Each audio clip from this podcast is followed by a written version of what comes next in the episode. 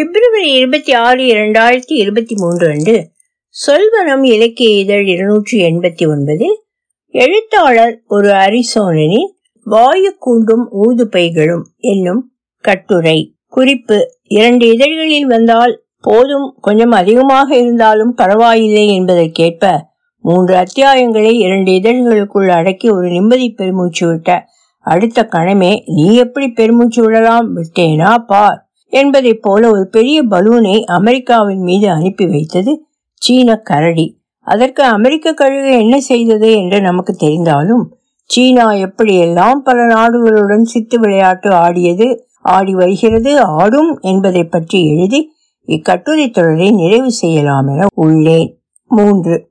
கரடியா கழுகா.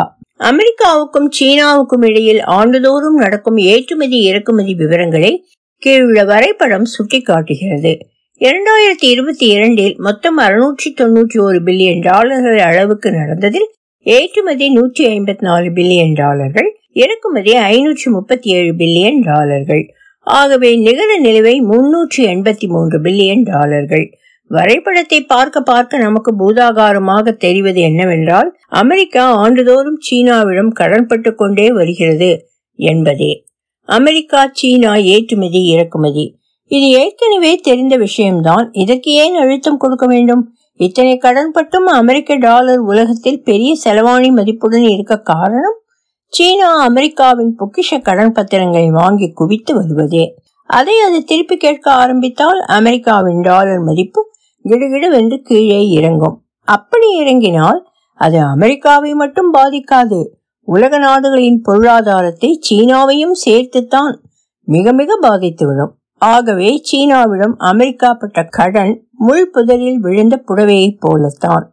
அதனால் அமெரிக்காவிடம் கிடுக்கிப்பிடி போட்டு சீனாவால் அதன் கடனை வாங்க முடியாது. அதற்கு பதிலாக பொருள்களாக பெறலாம் என்றால் மற்ற நாடுகளைப் போல விலை உயர்ந்த இராணுவ தளவாடங்களை வாங்கவும் இயலாது. அதற்கு அமெரிக்க சட்டசபைகள் அனுமதிக்கா மேலும் அப்படி வாங்கிவிட்டு உதிரி பொருள்களுக்கு கையேந்தி நிற்கவும் சீனா விரும்பாது.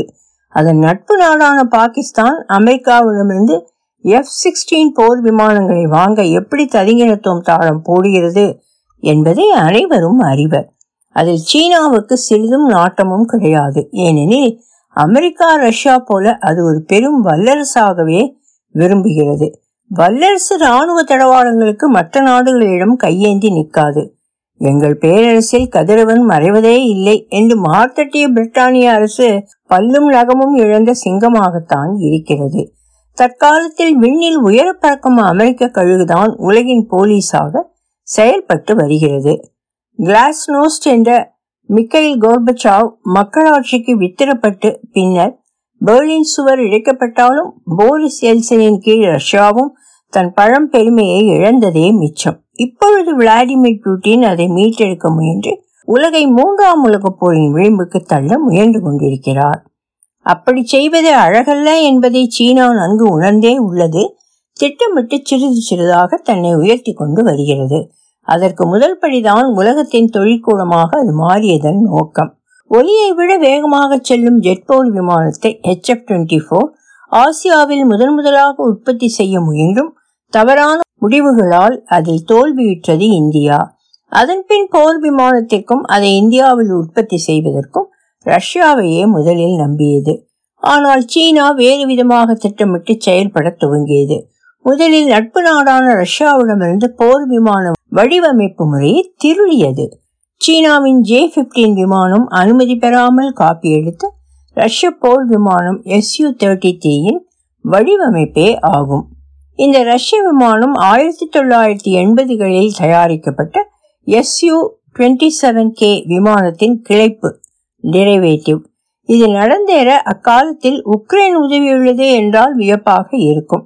டி டென் கே த்ரீ என்று பெயரிடப்பட்ட விமானம் எஸ்யூ தேர்ட்டி த்ரீ விமானத்தின் முன்மாதிரி ஆகும் போர் விமானங்களை வாங்கும் செலவை மிச்சப்படுத்துவதற்காக ரஷ்யாவிடமிருந்து எஸ்யூ தேர்ட்டி த்ரீ விமானங்களை வாங்கி அதை உற்பத்தி செய்யும் அனுமதிக்கு பணம் கொடுப்பதற்கு பதிலாக ரஷ்யாவுக்கு தெரியாமல் எஸ்யூ தேர்ட்டி த்ரீ விமானத்தின் முன் மாதிரியை உக்ரைனிடத்திலிருந்து வாங்கி அதன் வடிவமைப்பை காப்பி அடித்தது என்று ரஷ்ய ராணுவ வல்லுநர் வாசிலி காஷன் தெரிவித்திருக்கிறார்.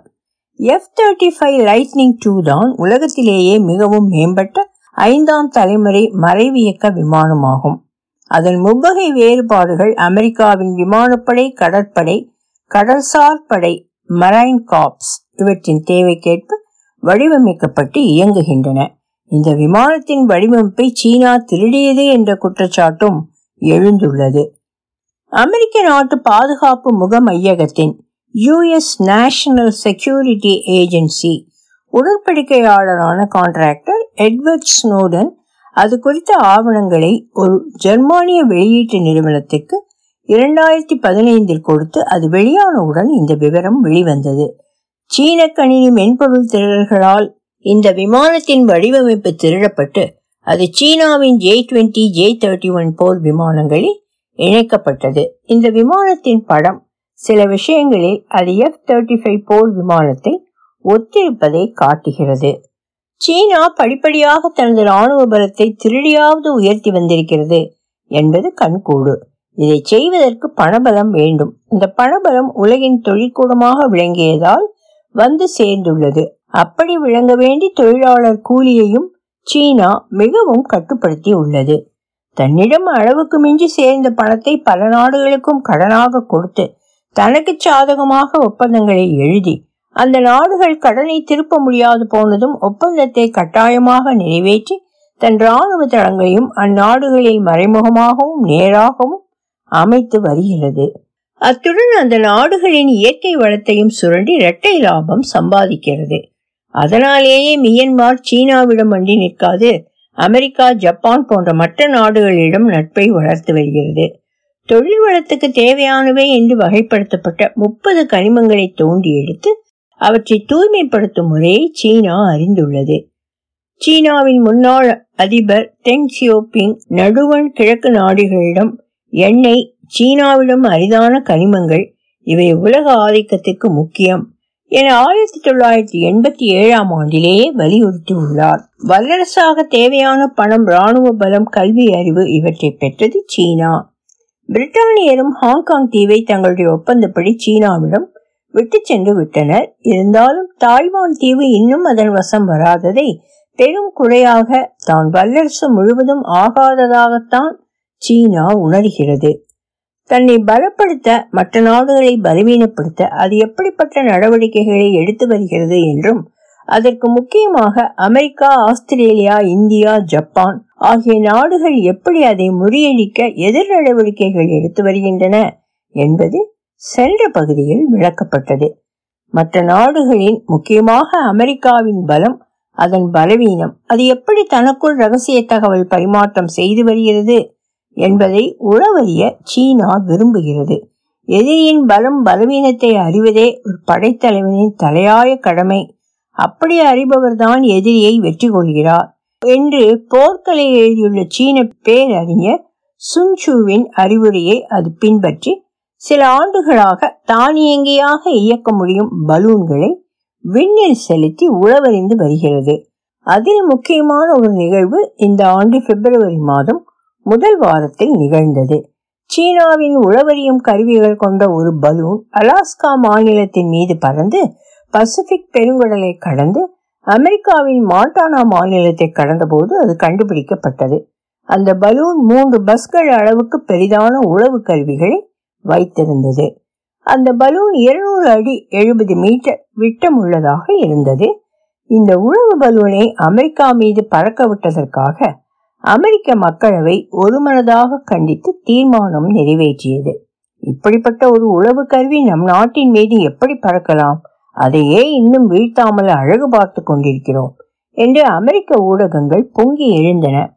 அந்த பலூனை மக்கள் வசிக்கும் இடத்தில் வீழ்த்தினால் அது பொருட்சேதம் உயிர் சேதத்தை விளைவிக்கலாம். மேலும் அந்த பலூனில் ஏதாவது குண்டுகள் இருந்தால் கீழே விழும்போது எப்படிப்பட்ட தீய விளைவுகள் ஏற்படும் என்று சொல்ல இயலாததால் அது அட்லாண்டிக் பெருங்கடலை அடைந்ததும் அமெரிக்க போர் விமானத்தால் வீழ்த்தப்பட்டு அதன் கருவிகள் அமெரிக்க கடற்படையால் மீட்கப்பட்டன. சீனாவின் உளவு பலூன் நான்கு மிகவும் ரகசிய பாதுகாப்பான பகுதிகள் மீது பறந்ததாக அமெரிக்க பாதுகாப்புத்துறையின் தலைமையகமான பென்டகன் தெரிவித்தது. இந்த உழவறியும் பலூன் ஐந்து கண்டங்களின் மேல் பறந்து உளவு செய்திகளை சேகரித்து சீனாவுக்கு அனுப்பியதாக அமெரிக்க பாதுகாப்புத்துறை செயலர் ஆண்டனி பிளிங்கன் தெரிவித்தார். மேலும் அது நாற்பது நாடுகள் மீது பறந்ததாகவும் கூறினார். சீனாவுக்கு செல்லவிருந்த பயணத்தையும் ரத்து செய்தார். இதை பற்றி அமெரிக்கா நட்பு நாடுகளான இந்தியா ஜப்பான் வியட்நாம் டைவான் இவற்றுக்கு தெரிவித்தது. ஆனால் சீனாவோ எல்லாவற்றையும் புறம் தள்ளி அமெரிக்கா ஊடக போர் நடத்துவதாக குற்றம் சாட்டியது.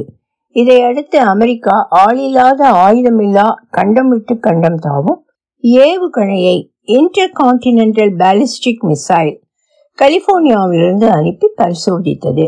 அந்த மினட்மென் மூன்று ஏவுகணை வாண்டன்பர்க் விண்வெளி தளத்திலிருந்து ஏவப்பட்டு நாலாயிரத்தி இருநூறு மைல்கள் ஆறாயிரத்தி எண்ணூறு கிலோமீட்டர்.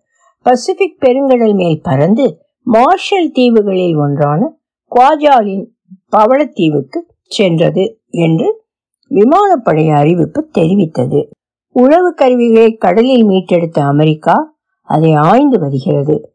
இந்த கட்டுரையை எழுதும் இச்சமயத்தில் கனடாவின் யூகான் மாநிலத்தில் மீது பறந்த ஒரு கார் அளவு பெரிதான பலூனை அமெரிக்க போர் விமானம் சுட்டு வீழ்த்தியுள்ளது கனடா பிரதமர் ஜஸ்டின் ட்ரூடோ கனடாவின் வானில் அத்துமீறி பறந்த அடையாளம் கண்டு கொள்ள இயலாத ஒன்றை வீழ்த்தும்படி ஆணையிட்டேன் என்று ட்விட்டரில் தெரிவித்தார்.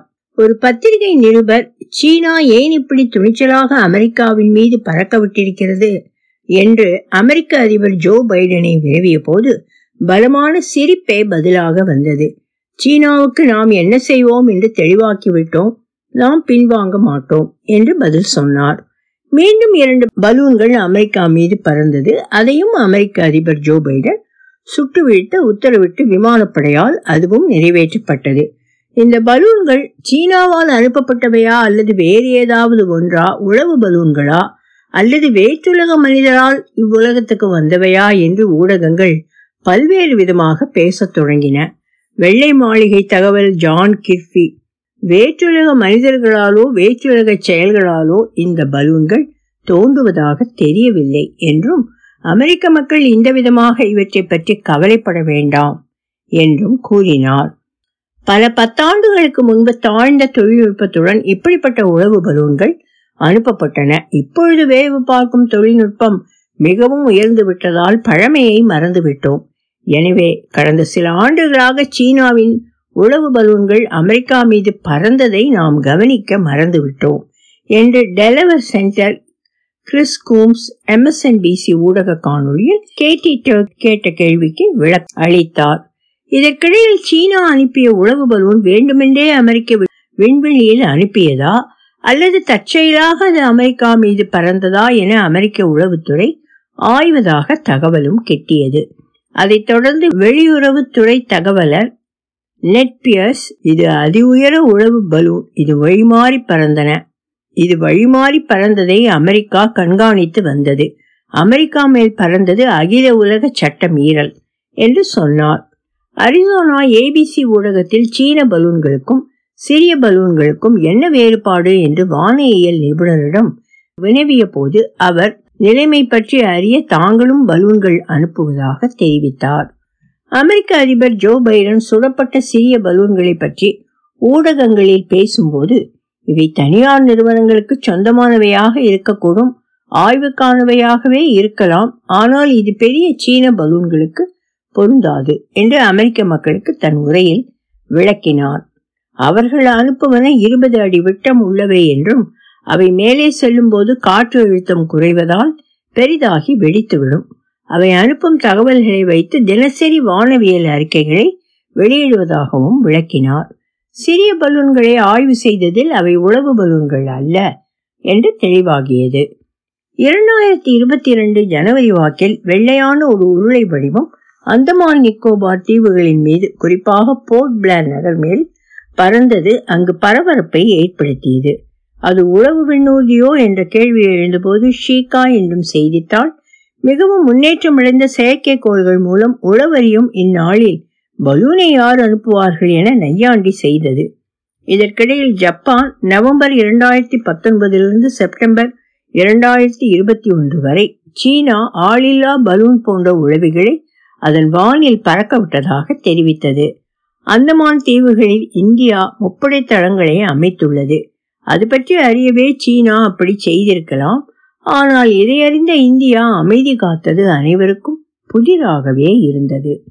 காலம் சென்ற அமெரிக்க அதிபர் தியடோ ரூஸ்வெல்ட்டின் வெளியுறவு கொள்கைப்படி இந்தியாவும் இதமாக பேசி கொண்டாந்தடியை கையில் வைத்திருப்பது அது அதன் பாதுகாப்பு செலவை பதிமூன்று விழுக்காடு உயர்த்தியதிலிருந்து ஐயாயிரத்தி தொள்ளாயிரத்தி ஐம்பது பில்லியன் ரூபாய்கள் எழுபத்தி இரண்டு புள்ளி ஆறு பில்லியன் அமெரிக்க டாலர்கள்.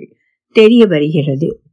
ஆனால் இந்த நிகழ்வு அமெரிக்க சீன உறவை பாதிக்காது என்று அமெரிக்க அதிபர் ஜோ பைடன் தெரிவித்துள்ளார். ஆகவே வானத்தில் பறக்கும் அமெரிக்க கழுகை சீன கரடி தாக்க முற்படாது என்றே நம்புவோம். அப்படியும் நினைக்க கூடாது என்பது போல சீனா நடந்து வருகிறது. அமெரிக்க அதிபர் ஜோ பைடன் துணிச்சலாக உக்ரைன் தலைநகர் கியாவுக்கு சென்று உக்ரைனிய அதிபர் விளோடிமிர் செலன்ஸ்கியுடன் கைகோர்த்து நின்று இறுதி வரை அமெரிக்கா உக்ரைனுக்கு துணை நிற்கும் என்று அறிவித்தார். ரகசிய பாதுகாப்புத்துறை கடும் போர் நடக்கும். அந்த நாட்டுக்கு செல்ல வேண்டாம் என்று தடுத்தும் அங்கு சென்றதற்கு காரணம் உக்ரைனின் மக்களாட்சி அரசுரிமை எல்லை பாதுகாப்பு. இவற்றுக்கு அமெரிக்காவின் தடுமாற்றமில்லாத தளராத பொறுப்பை உணர்த்தவே என வெள்ளை மாளிகை அறிக்கை தெரிவித்தது. இத்தோடு சீனா நின்றுவிட்டது என்று நினைத்தால் அது ஏமாற்றத்தையே அளிக்கும். ரஷ்யாவுக்கு சீனா ஆயுதங்களை அனுப்பப் போகிறது என்ற செய்தியும் மறைமுகமாக அமெரிக்காவை சீண்டி ரஷ்ய உக்ரைனிய போரை நீட்டித்து அதில் குளிர்காய முயல்கிறது போல தோன்றுகிறது. உயிர்கொல்லிய ஆயுதங்களை சீனா ரஷ்யாவுக்கு அனுப்புவதை எதிர்த்து அமெரிக்க பாதுகாப்புத்துறை செயலர் ஆண்டனி பிளின்கென் ஜெர்மனியின் மியூனிச் நகரில் நடந்த பாதுகாப்பு கலந்துரையாடலில் சீன அதிகாரி வாங்கியை எச்சரித்தார்.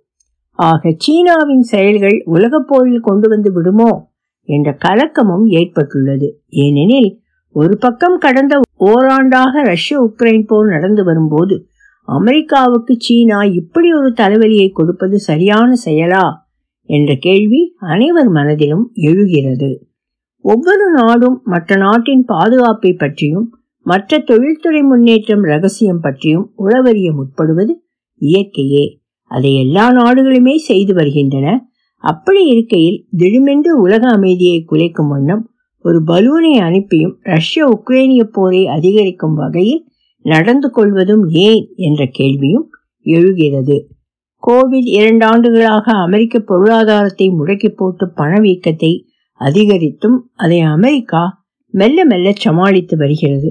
ஆனால் சீனாவின் பொருளாதாரம் அந்த அளவுக்கு முன்னேறவில்லை. உலகத்தையே ஆட்டி படைத்த கோவிட் கிருமிகள் சீனாவிலிருந்து வந்ததால் அது அனைத்து நாடுகளின் பொருளாதாரத்தையும் பாதித்து உயிர் சேதத்தையும் விளைவித்ததால் அந்த நாடுகளும் சீனா அதை வடிவமைத்து அனுப்பியது என்ற சந்தேகத்துடன் இருந்து வருகின்றன. இந்த அவச்சொல்லிலிருந்து திசை திருப்ப இப்படி சீனா நடக்கிறதா? அல்லது தான் உலகிலேயே மிகப்பெரிய வல்லரசு என்று நிறுவ முயல்கிறதா? என்றும் தெரியவில்லை. உலக நாடுகள் ஏதும் தனி தீவல்ல தனித்து செயல்படவும் இயலாது. ஒன்றையொன்று சார்ந்தே உள்ளன. ஆகவே போரை தூண்டி லாபம் பார்க்காமல் அமைதியை நிலைநிறுத்துவதே அவற்றை மிகப்பெரிய வல்லரசாக மதிக்க வைக்கும். ஒலிவடிவம் சரஸ்வதி தியாகராஜன் பாஸ்டன்.